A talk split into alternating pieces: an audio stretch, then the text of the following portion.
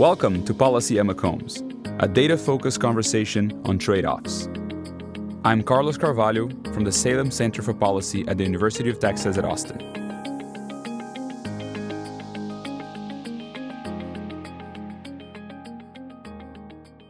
Okay, so we have with us today Emily Oster, economist and author of Expecting Better and Cribsheet. Um, Emily, thanks for joining us. Thanks for having me. All right, so with all these interviews, we're starting by going back in time and trying to think about what we know when. So in March, tell me about how you're like processing the information that was coming out from Italy, from Europe at that point in time in March, and how did you think about the types of decision making that was taking place at that uh, early early in the in the pandemic?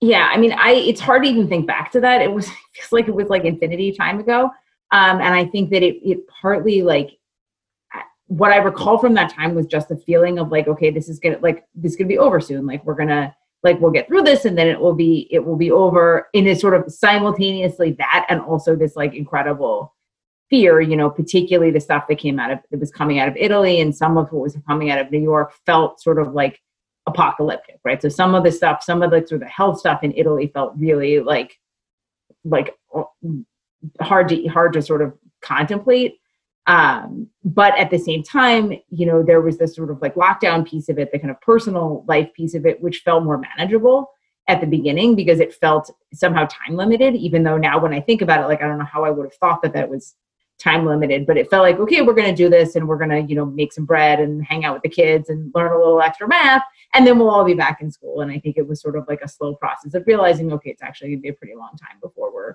kind of back to anything that looks like normal. But were, were, there any particular set of evidence that you're looking, or any models, or you know, as as sort of professionally, did you take any interest professionally on it right away when the information was coming out, and and, and decision makers were saying, "Oh, we need to lock down," for example?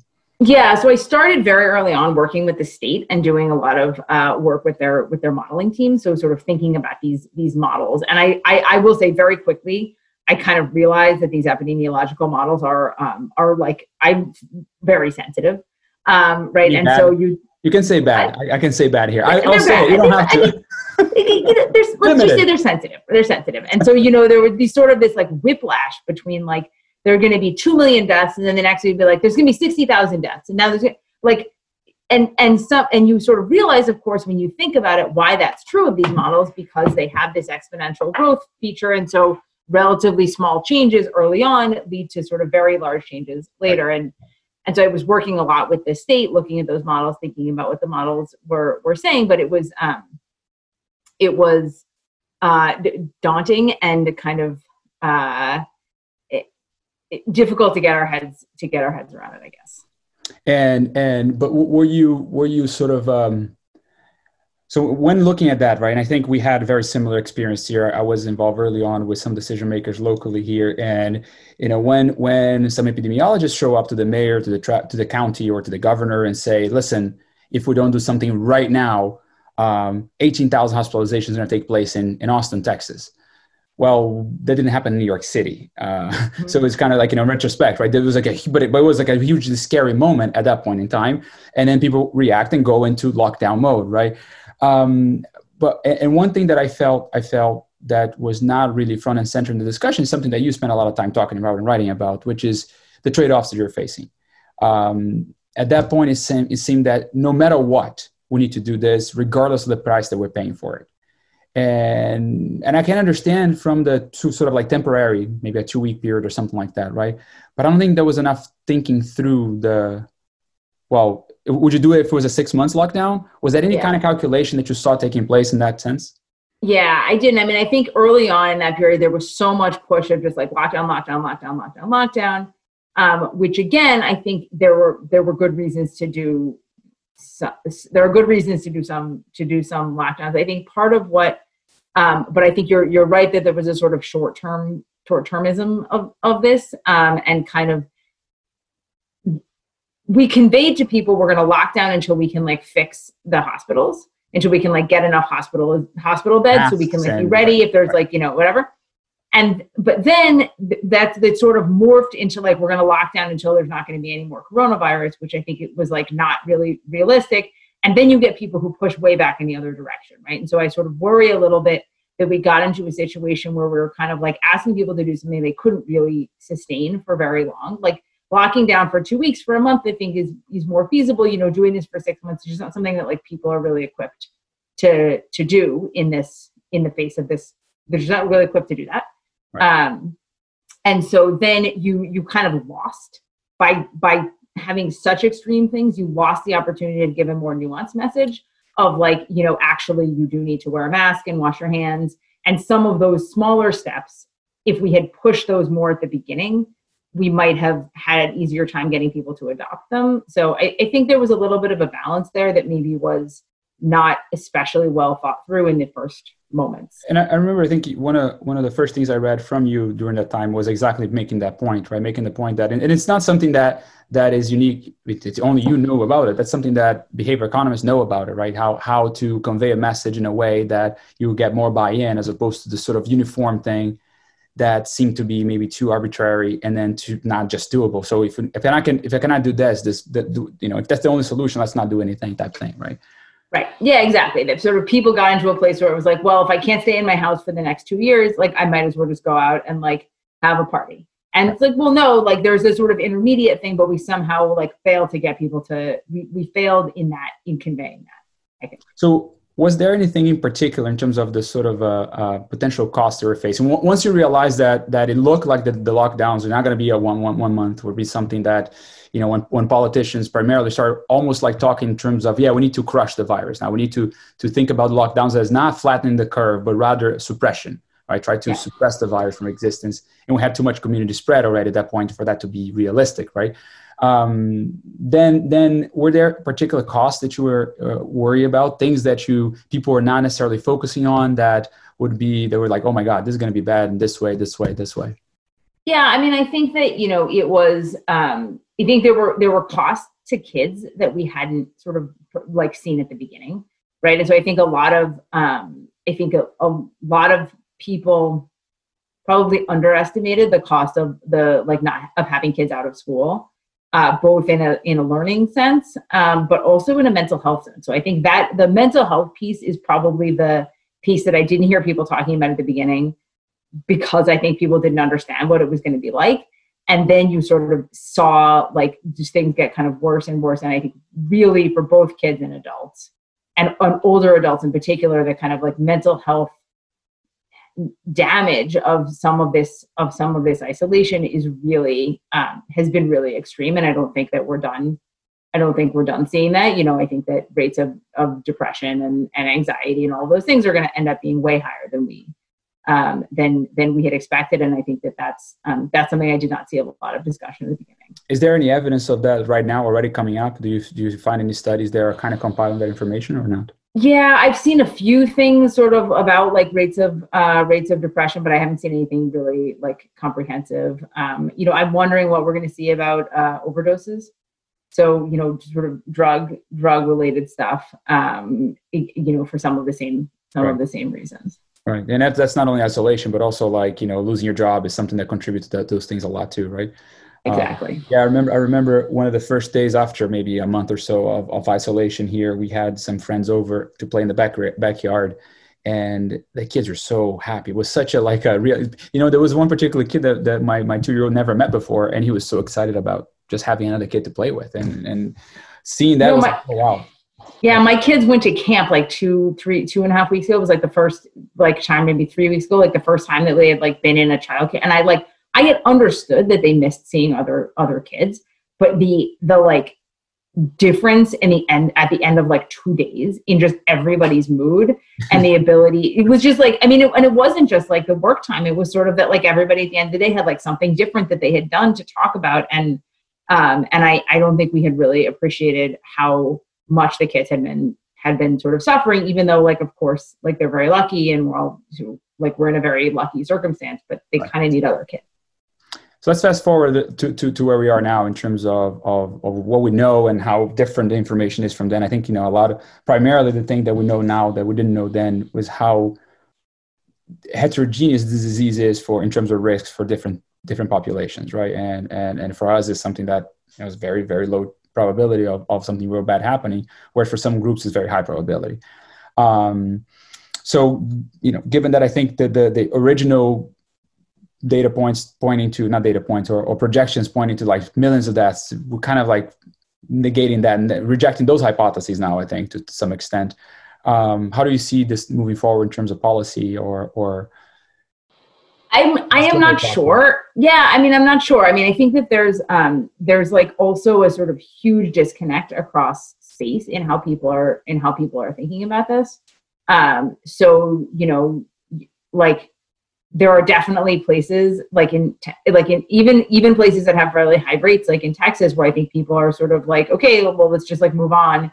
And you know, yes, it's too bad that we have so many coronavirus cases. But we're still going to like open our schools and we're going to and then I think that there are places um, like you know New York and California and, and where I live where like even in the face of much lower risk, the the choices that people are making are much more conservative. And so, you know, I'm not sure where I see all of that um, all of that going. And I think it's also been hard to kind of it the the thing you said about heterogeneous impacts is it's been very difficult for people to to think about. And so we sort of simultaneously we see like huge numbers in terms of cases. Um, but it's hard to translate that into like how like cons- like how worried like how worried should i be? Which is a sort of a, a, a thing i think a lot of people are uh, a lot of people are struggling with so let's let's go talk talk about kids. That's something that you did a lot of work, and I should say also that you've been maintaining um, a website with uh, Galit Alter from Harvard mm-hmm. on compiling a lot of information for about kids, about families, about uh, treatments and, and, like basically a lot of evidence, gathering a lot of evidence and making it easy for people to to to digest that. Um, so give me an overview of how should we be thinking about COVID in relationship to kids. I mean, you mentioned your kids being in camp, so so tell me more about that. Yeah, I mean, I think that basically what we know about kids is that their risks are relatively low. Um, that you know they themselves are both relatively less likely than adults to be infected, and the outcomes tend to be they tend to have fairly mild infection you know, I'm always cautious to say like that doesn't mean that kids cannot get very sick and doesn't mean that kids cannot die of this. Like we have seen pediatric illness and we have seen pediatric death, but it's just much, much less common, um, you know, relative to sort of broader, uh, like older people. And, and the reason partly that that's surprising and that's like notable is with something, many respiratory viruses, like if you look at something like the flu, the groups that you would see would be most effective would be young kids and older people right? So if you look at like who dies of the flu in a given year, it's kids and and the elderly. Very, very young kids, right? Yeah. Very young kids, exactly. Sort of like very young, like kids, sort of below five kind of kids.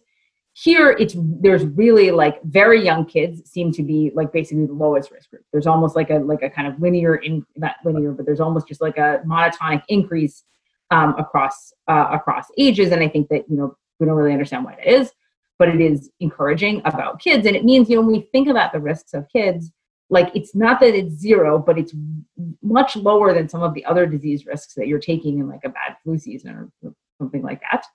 Um, and so I think that's that's good. Uh, but then when we think about childcare settings, of course, there's a question of like are kids transmitters, and I think the evidence there is a little bit more complicated. So you know, kids do seem to transmit probably less than adults, partly because they don't um, have it as much, particularly very young kids uh, are just not not very efficient transmitters. They're rarely the index cases in their households. It doesn't mean they can't transmit, but it doesn't seem to be it doesn't seem to be very common. That's encouraging about sort of childcare and um, and and schools. But um, but again, it, you know, kids, so kids do get sick. Relatively relatively low relative to, to other groups in the in, in the population, their risk. But can you yeah. can you put it in a in a way that that relative to to other things that we do, how would you rate um, um, um, the risk of you know is there a, uh, like a, an analogy you can make between the risk of a kid dying of coronavirus relative to um, to other you things? You can look at you can look at something you know early on in the epidemic. I looked at like you know flu deaths and COVID deaths in the last you know and the and the flu deaths are I don't know ten times, fifteen times as high um, as as a COVID death, even in the sort of height of height of the epidemic early on. Which, so, which was an incredibly mild flu season. This one, right? It was not a heavy. It was not a very significant flu season. Right, right. Yeah. So in a you know relative to a serious flu season, that would be very very different. So the, the, I mean, this is the we're talking about very very small numbers. You know, very small numbers. Yeah, that's something that's very hard for people to digest, right? And especially when they see the sort of uh, still apocalyptic news around them it's hard for them to see. Yeah, I think it just makes it really like you know, I, the one thing I sometimes tell people is like, if every time some a kid drowned in a pool, you had the kind of coverage that you have when a kid is seriously ill from from COVID, like you would never take your kid anywhere near a pool. Right. Um, and I think there is this kind of salience piece, and it came up early on. People are talking about like this multi multi symptom um, multi symptom inflammatory syndrome, which is sort of like a word for the kind of more serious illness. Yeah, Kawasaki like like illness, and you know people are talking about that. In New York it was like there's a hundred people who might have this. It was like you know like 20% of the kids that we're testing in New York have antibodies, suggesting that like the number of kids who had this is very, very big. And so sometimes I just tell people, like, remember, like, these places are really big. Like, the denominators are really, really large. And so 100 may seem like a big number to you until you realize that the base rate is, you know, half a million. And then it doesn't really seem like that big a number. Right, right. I, th- I think that uh, the, the total number of kids that die in New York were 13 I don't think it was that high, but yes, it's certainly not higher than that. But up to 17 years old. So, so oh, up to 17, yeah, yeah, up to 17. I was making yep. a distinction. Big difference between zero to 10 and 10 to 17. Yeah. Most yes. of them came in at 10 to 17 years old. Uh, uh, yeah. So that's another question. A question that follow up to that. When it, it, there's a lot of conversations about, and we can talk more about schools in a second, but um, and they tend to bundle together K through 12. Uh, would you make a diff- distinction between what we know about, let's say, even pre-K kids? K through five elementary school kids and then and then older kids? Yeah, I would make a distinction in in two in two really important dimensions. So one is just the risk of of illness. So it seems like you know teenagers particularly look kind of a little bit more like adults, or at least are higher risk than um, than very young than very young kids. So if you had to say like what's the safest kind of group to have interacting with each other, it's, it's very you know the younger a kid, the better, effectively. Um, but then the other thing is when we think about things like schools or or interactions and we ask like how efficiently can we replicate the experience uh, of that like these you know the sort of things you need to learn with a 14 year old on the computer versus like a five year old on the computer those are really different right? So like online learning it's not great. I mean you and i both teach like adults basically. And you know it's not as good. Teaching college kids on zoom is it's not great but they are learning you know they are learning something. They are able to sit in front of their computer and zoom and they're able to do worksheets and they're used to working on a computer and they can type um, and they can talk to their friends on the phone or what you know whatever it is. Uh, but you know happens. exactly. But my five year old can't really do that right? And so and you know it's really hard to teach a five year old to read on on zoom. Uh, it's just really hard to do that. Uh, and so I think that we, we sort of I would draw a distinction between if I you ask me like what's the most important set of people to get back into the classroom in person, it's little kids elementary school. Elementary school right. So like a condition on, on so, so there's three things that i think there's a lot of worry about right now uh, when it comes to to schools and in the rhetoric that you hear uh, which by the way you mentioned texas opening schools. We're not actually. So we just heard from um, um, there's a big push from our teachers not to open schools. And and i think we're going to be at least online for the first half of the semester um, which is you know and and at the same time also not only public schools but the there was a cities are, are putting putting constraints for private schools and charter schools to open as well. So I think that's interesting. Yeah, because I heard from people who are oh, who have private private schools in Houston that said like we're opening normally. Yeah, but yeah, yeah. but just just this week they started they started sending sending you know basically dict, uh, uh, directives that they are not allowed. So there's some lawsuits coming up. This is not decided by any means, but but there's this discussion. And I think when you hear the discussion, there's three pieces that people tend to point out. One is risk to kids, and I think that's the one that, that the data is just overwhelming. It's overwhelming that we shouldn't worry about that. There's, you know, again, I have a pool in my house and I shouldn't have it. I, you know, if I have a pool in my house and I don't send my kids to school, I'm being completely irrational. Yeah, that's right? not consistent. Yes. Yeah, exactly, inconsistent. And and and the other piece is well, you know, but there's the teachers and the custodians and the other people that, that work in school, and then you know they're putting them at risk. Is that fair to them? You talked about the transmission aspect, the fact that kids are are much lower vectors uh, that they transmit, but they transmit at a much high, much lower rate than than than other individuals.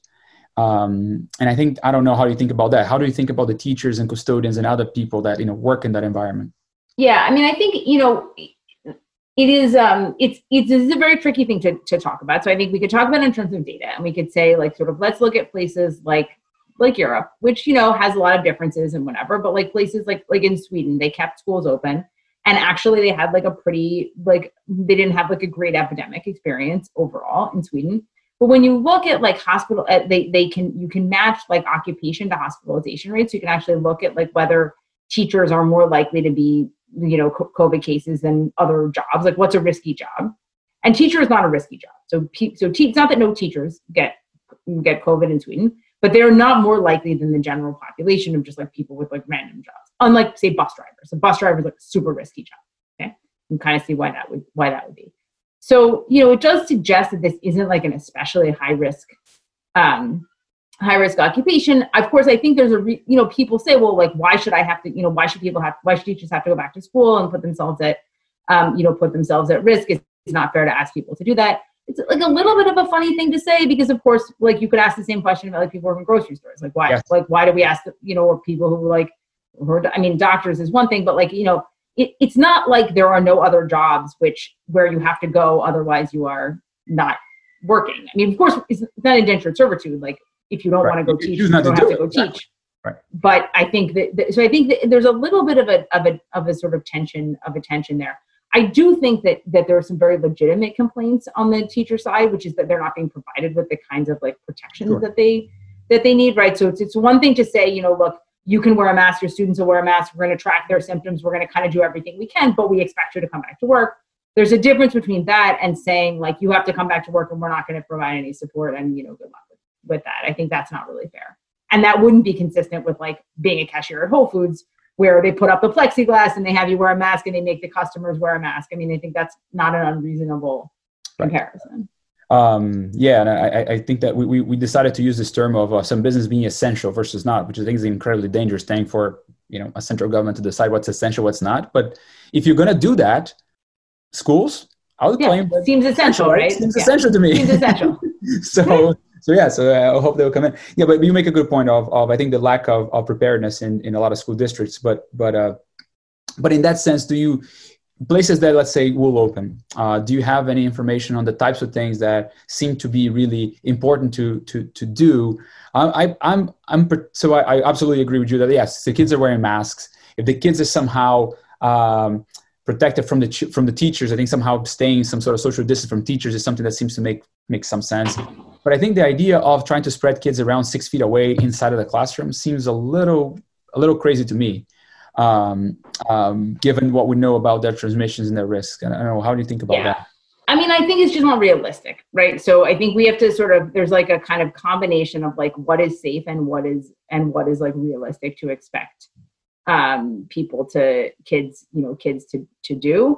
Um, and I think there are some things which are real, like which we can do, which are realistic, like which are like wash your hands more, wear masks, you know, do some symptom tracking, like take kids' temperatures, like don't have sick, you know, tell people they can't take their have their sick kids to school. So there are some sort of external things. I think when we start and and you know keeping kids in smaller pods so they're not interacting with a million different people which will make it easier to like contact trace later if somebody does get sick. So there are some things like that. Regulating precisely how the kids interact with each other in the classroom, I think, is just very, very difficult to imagine doing. Um, and I don't, I mean, just like I don't think the evidence would suggest that that is very important, that that is like necessary to do. But I also think it's impossible, right? And so I think there's like some frontier of like what is effective and what could you do and we need to sort of figure out how to be on that frontier with these different things like what are the things that we can do that are effective and we got to kind of give on some of these some of these things that are just impossible. So, so you know, I don't want to put you in the spot, but would you say that given then what we know and the evidence and and what we are in the epidemic, um, I guess the third thing that I didn't mention is that the one worry is that well, the the the, the impact that that having schools open have on the progression of the epidemic. That's the other thing that, that one, one could think about schools as being a compartment in those models, right? And and how do they lead to sort of the progression of the exponential growth, so on and so forth. I think then again, there the evidence is not well. There's not a lot of evidence. What we have is really just like some guessing. And from what we saw in Sweden, for example, and some other places that had schools open earlier, it doesn't seem to contribute so much for that that spread, right? Hey, that's uh, correct. Yep. Putting all that together, um, would be your sort of assessment that the, the, the cost benefit is such that we should be opening schools fully on time this, this fall? Elementary. I, let's, let's separate them. Elementary or or or or. And I know, I know, and I know you, you, you, you when you, you know, yeah. writing, you try to say, oh, let me empower people with the information, let them make the decision. I don't want to make the decision for them. But here we're in a situation where states, you know, are making those decisions for us, right? yeah i mean i think if i were if i were the the decider um that in you know in states with uh with kind of under like under control epidemics Um, and I mean not, you know, zero cases, but I also mean not like, you know, more like not a positivity rate of 10% and like, you know, really like increasing cases, but places like the Northeast, yeah, I would open schools on time, um, a pretty like pretty normally. Um, that would be my. I mean, I am just really like I was reading something the other day in the journal with like was sort of like an anecdotal an anecdote was like a story about a woman, single mom with two kids, and like the kind of like inequality and learning losses that are going to be associated with this are going to be felt forever. Um, and you know, I understand the view that if even one kid, you know, dies of the coronavirus, it will be too costly. But I think that that is not consistent with the other risk choices that we're that we're that we're making. And I think we really need to think about the costs on the on the other side. So I guess if I were the decider, maybe that's what I do so when you mentioned oh, in some places where things are, are, are, I'd like to understand a little bit better that. So the fact that in a place where the epidemic might be, might be raging with higher rates of, of positivity around, why would that be then the, the, the case for you to say that, well, you know, in this situation, I would, I would hope to, to, for schools to be closed? Partly optics, actually. So part of it is that even if you thought, which I probably do, that actually opening schools wouldn't necessarily make things much worse or wouldn't make things worse, when you open schools, some people at the schools will have will have COVID because like some people just like out in the world have have COVID, and I'm not sure that we're really equipped to process that information appropriately. And so I worry that if we open, this is just like a practical concern. Like if we open schools and then the first thing that happens is the first week, a bunch of people who work in the schools, go to the schools, have COVID, that we will just shut everything down and then it will be shut down every place. Right. So so I think you know some of this is about kind of setting setting expectations. And there are definitely people who are more bullish than i am who would say basically because we don't think this will make things worse like let's just open all the schools and just like let it let it go. And i kind of i can see that argument. I think that the pol- the, the sort of practical aspects of that seem really hard to me so you mentioned the the differential learning and how that's going to have you know it's, it's, kind of like almost obvious for us to expect this right? That the kids that are more affluent are going to be able to handle this and manage this transition whether they are doing online or in ways that are just easier than than other kids. And the gap of achievement is going to just be widened during this during this crisis. Uh, another thing that you mentioned is is is how parents are going to handle this, and I think uh, do you do you worry at all about the desperate, desperate impact that we're going to see between men and women in terms of participation labor force and so on as a result of this? Yeah, absolutely. I mean, I think you will see a ton of women, particularly actually like higher income, better educated women who are just going to drop out of the labor force. Um, and, you know, there are going to be some like very significant gains lost. I mean, I'm thinking about this in the context of academia, where, you know, we have like a bunch of people on the tenure track and like some of them are women and they have little kids and some of them are men and they have little kids and the women who have little kids are home with their kids and they're doing the homeschooling and they're you know not writing papers at the same at the same rate and we're going to be seeing that in five years when we're looking at tenure cases. Um, there's just no way around it. Uh, and I am, yeah, I'm, and, I'm worried the, about the thing. And the thing that the policy, at least my university has, and I, am assuming yours has something similar, is that they delay everybody 10 years clock. Yeah, uh, us too. And again, right, that actually we know from some research that shows that that actually dispro- it makes it worse. Makes it worse. Yeah. I know, makes it worse. it's really like uh, yeah, yeah. I mean, it's the same way I feel about like the childbirth it's clock extensions. It's like, oh, let's be fair and give everyone the same thing. Like, so, no. no. Do you know where the baby comes out of? Like, do you know who's who's like just like to be totally clear? Do you understand how these are not the same experiences? right, right. My time right. investment is a lot more significant. right, right. Uh, but yeah, it's, it's it's it's it's unbelievable. But but and that, those are the most liberal places in the world, right? University. Right. No, exactly. These are the places most concerned with equality. I mean, I don't know. Maybe they're like too concerned. So let's talk about vaccines for a second. Uh, you write a lot about vaccines and how how that's like the one situation where it's like it's overwhelming evidence that yes, you should vaccinate your kids, and yet we have a very large number of people and that's not COVID related, right? Before COVID, yeah. uh, that that still are reluctant to vaccine, uh, taking vaccines. They're reluctant because they think there's risks of this, risks of that, and so on and so forth. Um, so here we are, you know, in a situation where there are policymakers and academics that would advocate that we should stay locked down. It's so severe that we should stay locked down until a vaccine comes up. And then let's say miraculously in three months' time, a vaccine comes up. And then people won't take it right? From what you know from what you observe and, and, and, and catalog in terms of evidence through the years looking at this so how do we how do you think about like how how how quickly people will adopt and how the sort of like safety because it's we're not going to have a lot of data on the safety of it.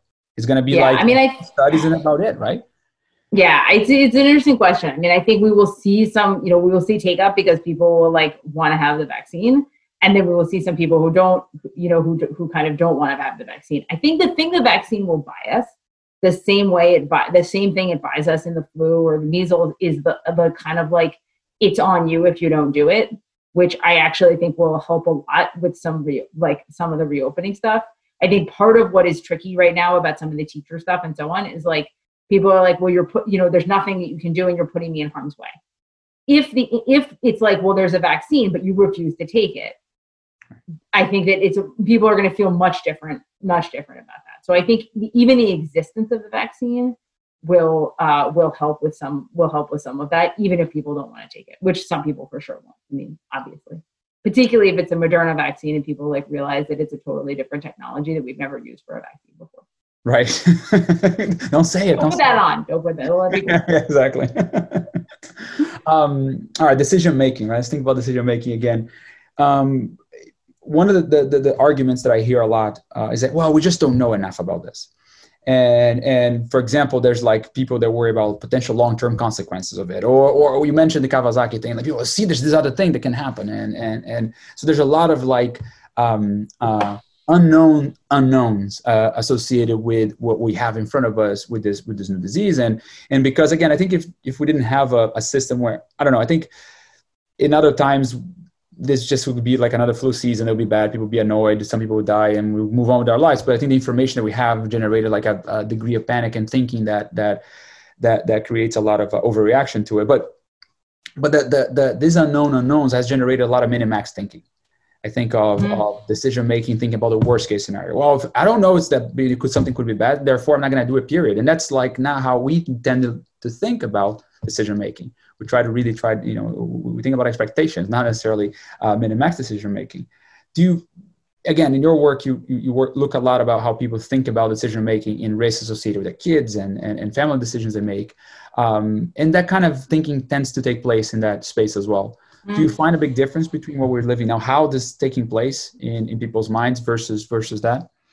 I think you know to to some extent. I mean, I think part of there is this issue of salience, which comes up to me all the time. Like this is just so in your face all the time that I think it is very difficult for people to um to kind of step back and think and like almost some of what's benefit some of what our like risk decision making is benefiting from is the fact that we're just not thinking about these risks all the time and so you know you are sometimes you take a step back to think about these risks but then you realize okay well i'm not like i'm not like constantly obsessing about pools um, and i think here we really are sort of constantly obsessing about this um, and reading about it all the time. And media is not super helpful because the media is like really focused on anecdotes um, and really focused on numerators and focused on case counts. And people sort of see these numbers and like the numbers are big and you know or they're small but they seem big or they're more than one or whatever it is. Um, and i think that that's that's making it very difficult for people to kind of conceptualize the decision making correctly um, and it, it puts the kind of worst case scenario the in your mind so like so front of mind that it is hard to kind of move it to the back of your mind but right. you need to.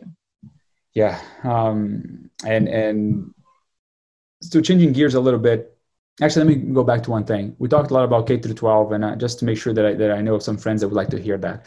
Um, daycares. Do you what, what's your what, what what are the evidence? What are we you know is do we think differently at all? When you already mentioned that the the, the rate the, the sort of uh, risk for kids at that, that younger age seems to be even lower. Yeah. Um, and so even less worry about daycares anymore about k through 12 yeah I, i'm less worried about daycares and in part because daycares are also much smaller. So like the sort of like like most of the way that we are operating like daycare, childcare, little kid childcare centers is like well um, is well suited to uh, is well suited to having these small pods and doing things that are uh, and doing things that are like you know seem seem safe in addition to the kids being lower risk. Right, right. Uh, okay, so now the, the the other thing I want to ask now is is about it seems that there's like there's a politicization going on with whether you want schools open or not. It seems that you are on one side of the aisle or not, and and um, it's hard to understand exactly why uh, there's yet another thing that falls into a partisan divide. Uh, yeah. ask Jesse some of these questions. I think he, he probably right. He's just to come in to get his sweatshirt in a minute because right. we actually have to go hiking in a few minutes. so you can ask um, him. But but, but uh, um, you know, I think uh, that's a question that Richard wanted me to ask you. Is the question of of like he's more on the side of like let's try to be reasonable about this, have nuanced decision making, and not necessarily like blanket decisions of like everything closed, school closes, or everything. Um, and he's afraid that, that that makes him into you know not afraid but he's being treated as like oh my god it must be a trump supporter as a result. Uh, and, that i think creates like a, a, void in the conversation. If if all of a sudden you think that i'm saying that schools should should open because i support the president it's like completely that's a you know it's a lightning rod. And and do, do you get that at all? That by you you know tending yeah. to the direction of no it's super i mean it's it's sort of crazy because there's like this like unholy alliance of like the like the Trump supporters and then like the super lefty people who are caring about like inequality and like inequality and learning outcomes, like somehow we're like on the same side, even though it's like not for the same like not for the same reasons. Um, but I think it has gotten it's like the whole thing has gotten sort of very politicized, and it feels like there's not a lot of space for balance. Yeah, and and anything that that that you see positive in that direction in terms of any particular leadership yeah. that they are showing, you know, good. Nope good ideas. I have not seen any particular leadership on this. Sorry. Yeah, yeah. Um, I guess I asked everything that, that I, I wanted to ask. This is this is great. Um, awesome. Thank you so much. All right. Yeah, um, nice to see you. And yeah, great to see you. And, and, keep up the thanks for hiking. putting together for everybody. Nice to see Bye. you. I'll talk to you soon. Bye. Thanks for listening to Policy at McCombs.